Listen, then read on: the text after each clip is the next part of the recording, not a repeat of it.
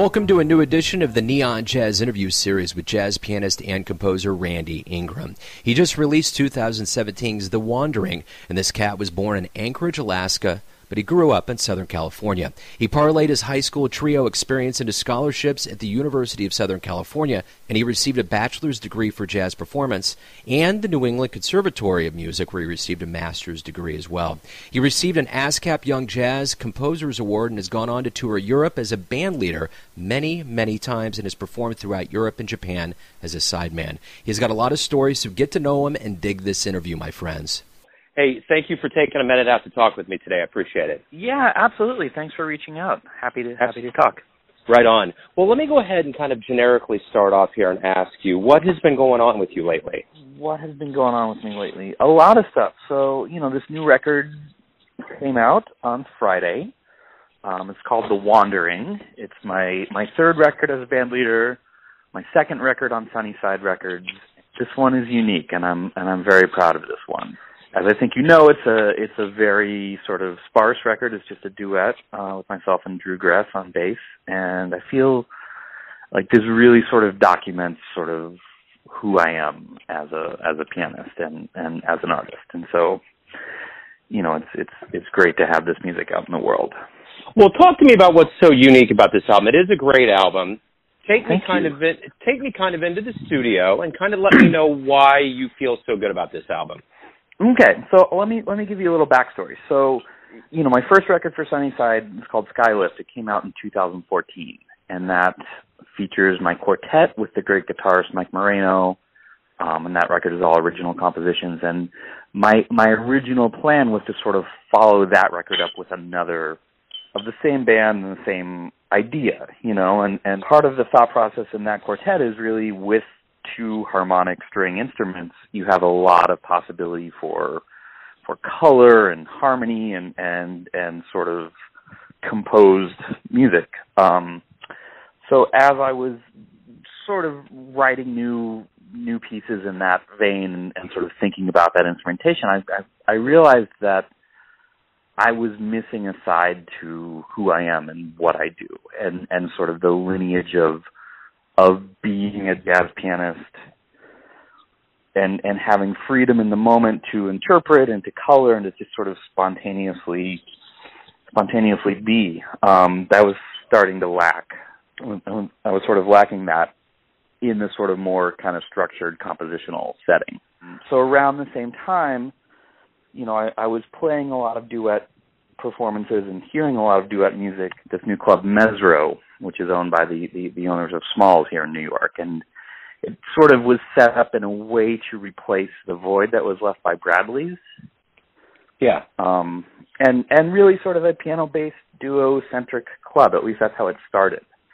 Um, and I, and I realized that, you know, some of the things, you know, thinking back to myself as like a 15 year old kid, like sort of falling in love with, with Bill Evans records for the first time, like, I wanted to to get back to that side of things a little bit, you know.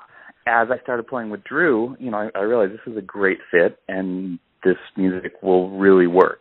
And um I feel equally challenged and supported and, and just feel like I can do anything playing with him and I thought, you know, why don't we do this for the record next?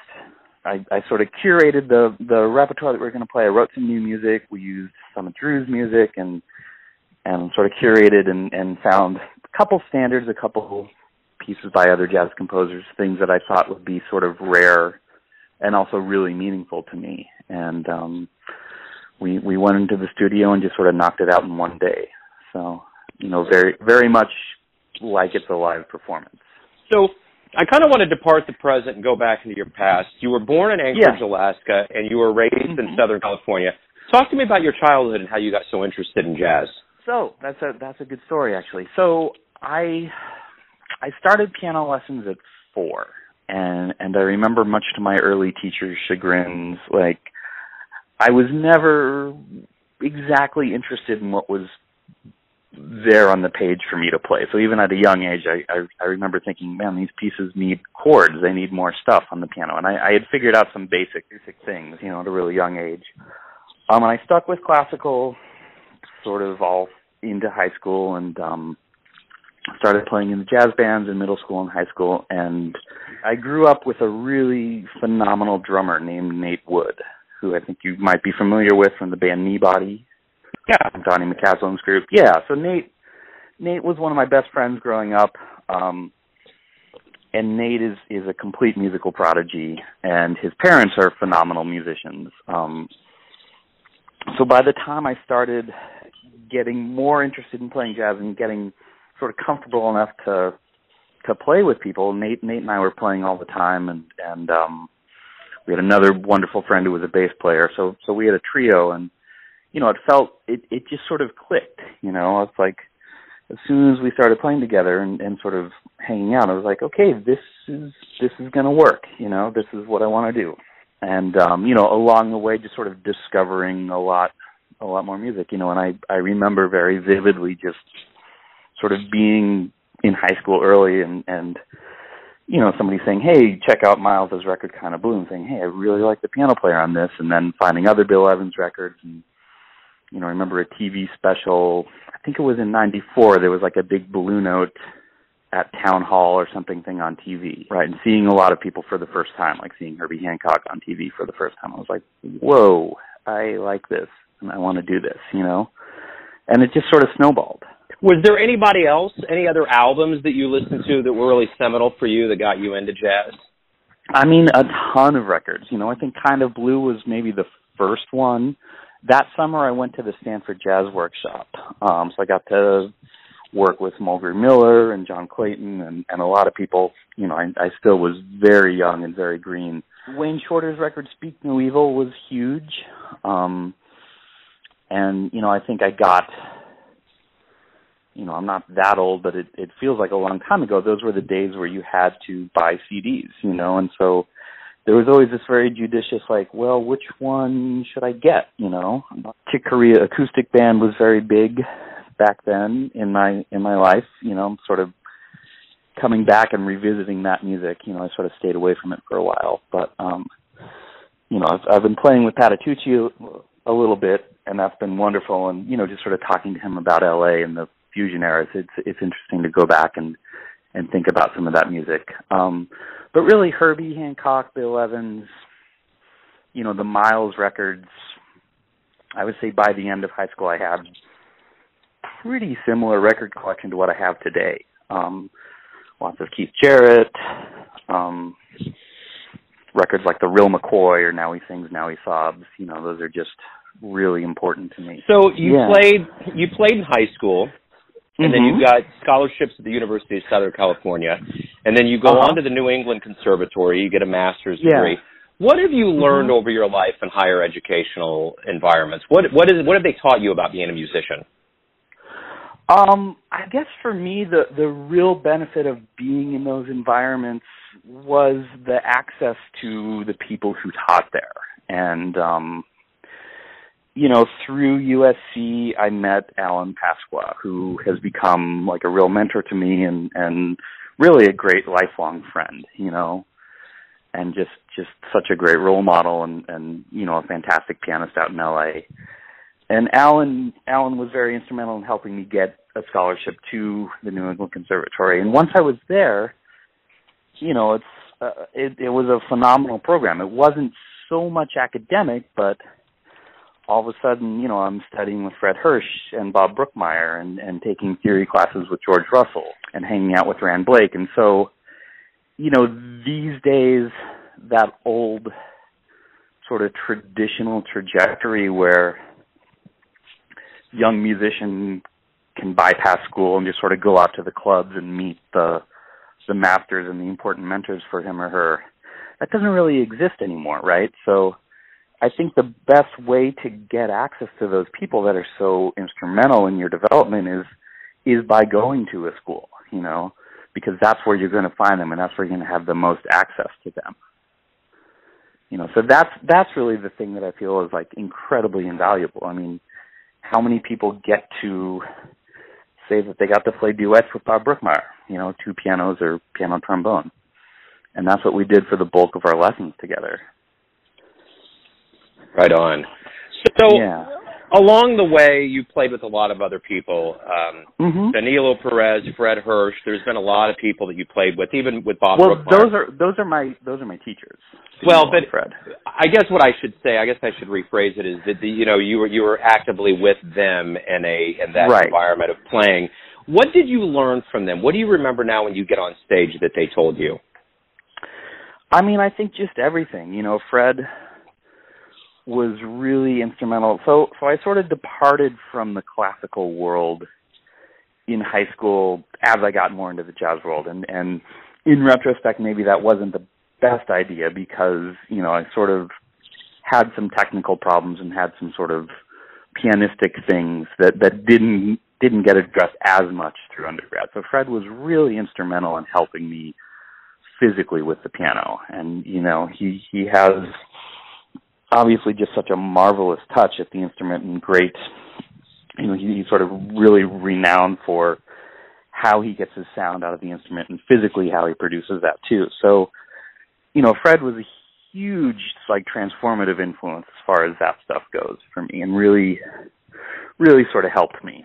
And danilo i didn't work with him i, I studied with him my second year of grad school so i, I didn't study with him my first year, but um, you know, I I just think of Danilo's enthusiasm and and his joy and and just his openness and willingness to embrace what's happening in the moment. You know, I'm still sort of just I I I saw Wayne um Sunday out in New Jersey and the performance was just so unbelievable. You know, and I think just having a having a mentor who's playing on that level and also willing to to take so many chances on that level in front of people is is really inspiring and really an important lesson and that's always stayed with me to be in the moment you know when you're on stage So you've won awards over your career. You've been recognized for what you do with your prowess, and one of them was the mm-hmm. ASCAP Young Jazz Composers Award. Let me ask you this: Is there an award that you won, not your favorite one, but one that has surprised you the most?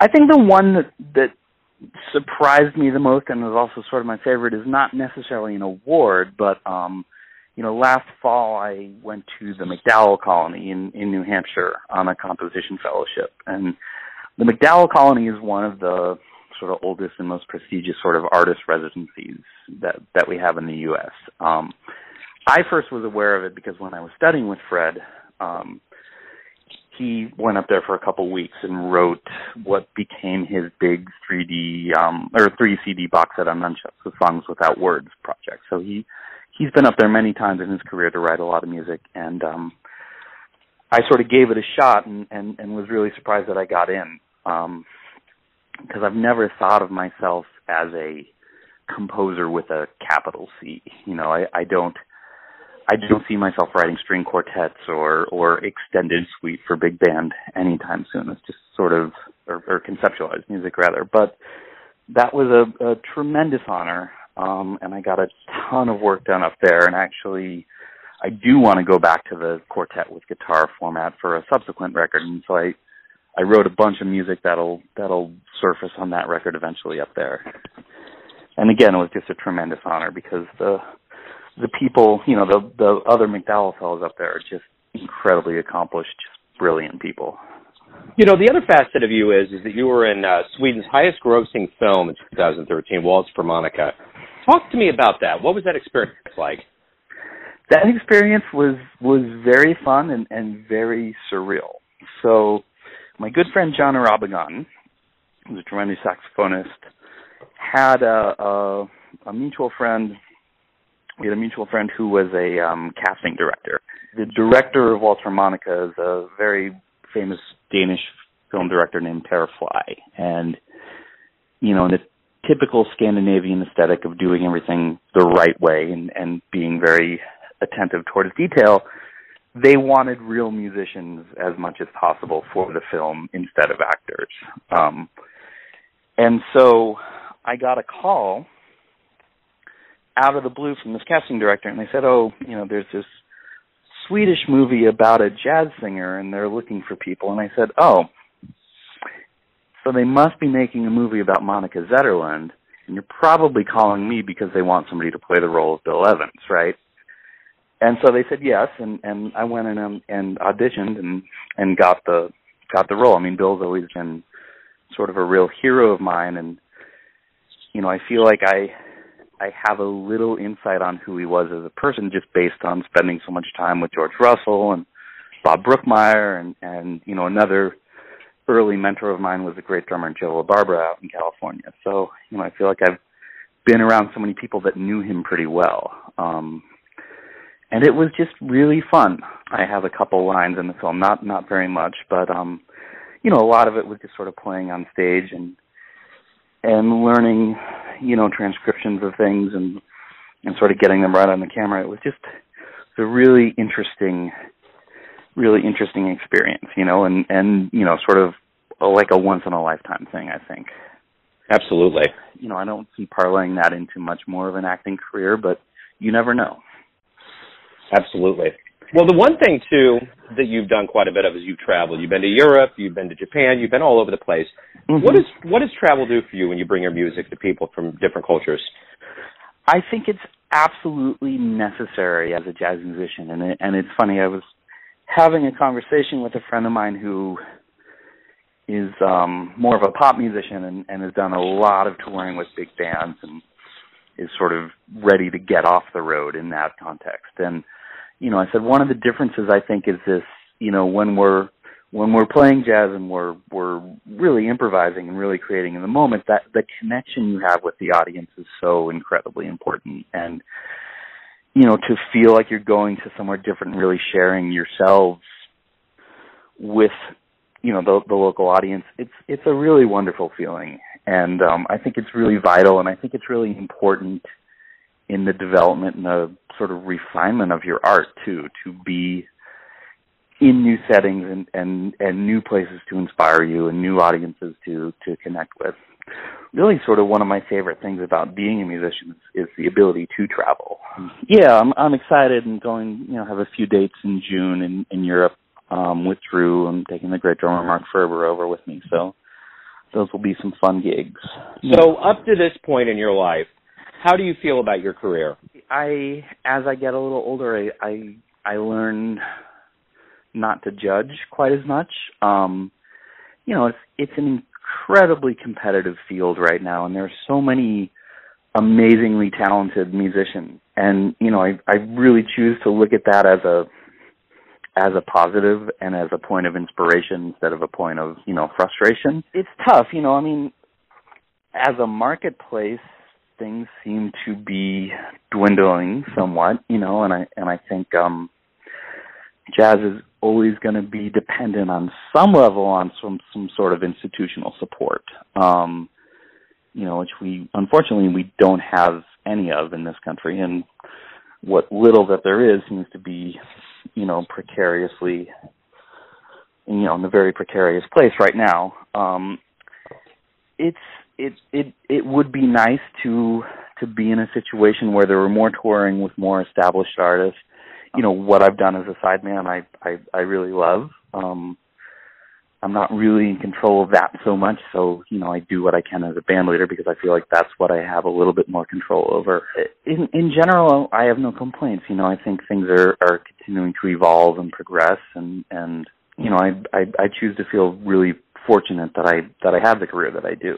So let me ask you this: of all the shows that you've seen live, and you're a live performer, if you could get into a time machine mm-hmm. and go back and see a jazz show, where would you go? Who would you see? I'm I'm I'm lucky that I've seen most of my heroes. You know, I guess we're going to kill two birds with one stone and, and see two people that I, I wasn't around to see live. You know, I guess I would go back to 1958 and catch, you know, Miles' band when when Bill Evans was in it you know, because I didn't get to see Bill live, I didn't get to see Miles live, and of course I didn't get to see Coltrane live either. So that would kind of kill three birds with one stone there. Well, let me ask you a general question. You've devoted your life to it, but why do you love jazz? I think so much of it is just, you know, it's a very pianistic thing. It's just the colors and the sounds and the and the creativity that's that's there. You know, and I think that kind of goes back to this record too. I just I I feel like I get to sit down in the morning and, and play through a tune and I and I really just get to feel like I express who I am, you know, through that through playing. Um and and I feel like it's just sort of the ultimate kind of artistic form of self of self expression for me. And and you know, kind of looking back on it, you know, before I played jazz and before I knew much about it, you know, my parents we we didn't listen to jazz per se growing up, but we listened to a lot of standards. You know, we listened to a lot of Sinatra records and things like that. So I really kind of knew a lot of repertoire even before I knew how to play it on the piano. And it just sort of makes sense to me, you know.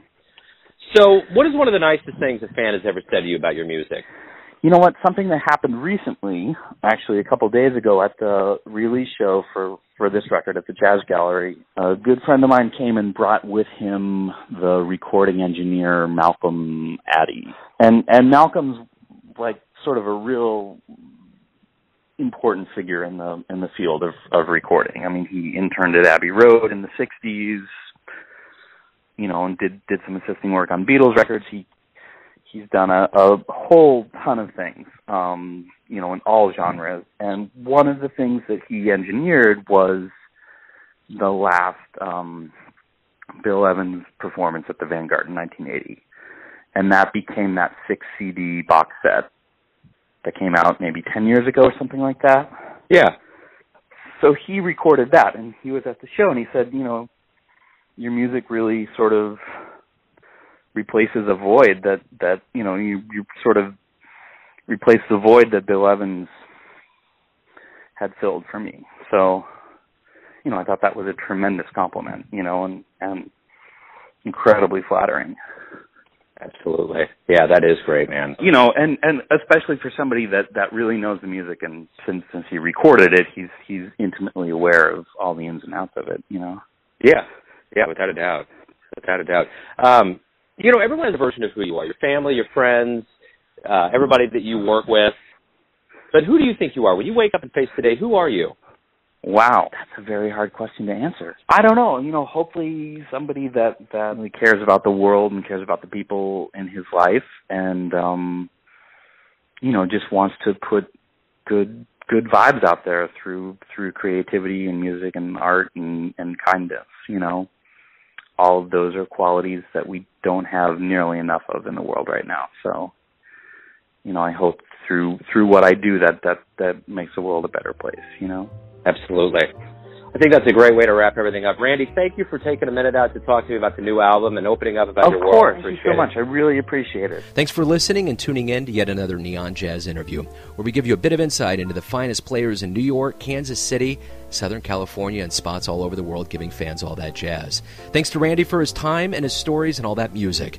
If you want to hear more interviews, go to Famous Interviews with Joe Dimino on the iTunes Store. Visit neonjazz at youtube.com. And for everything Neon Jazz, go to the neonjazz.blogspot.com. Until next time, enjoy the music, my friends.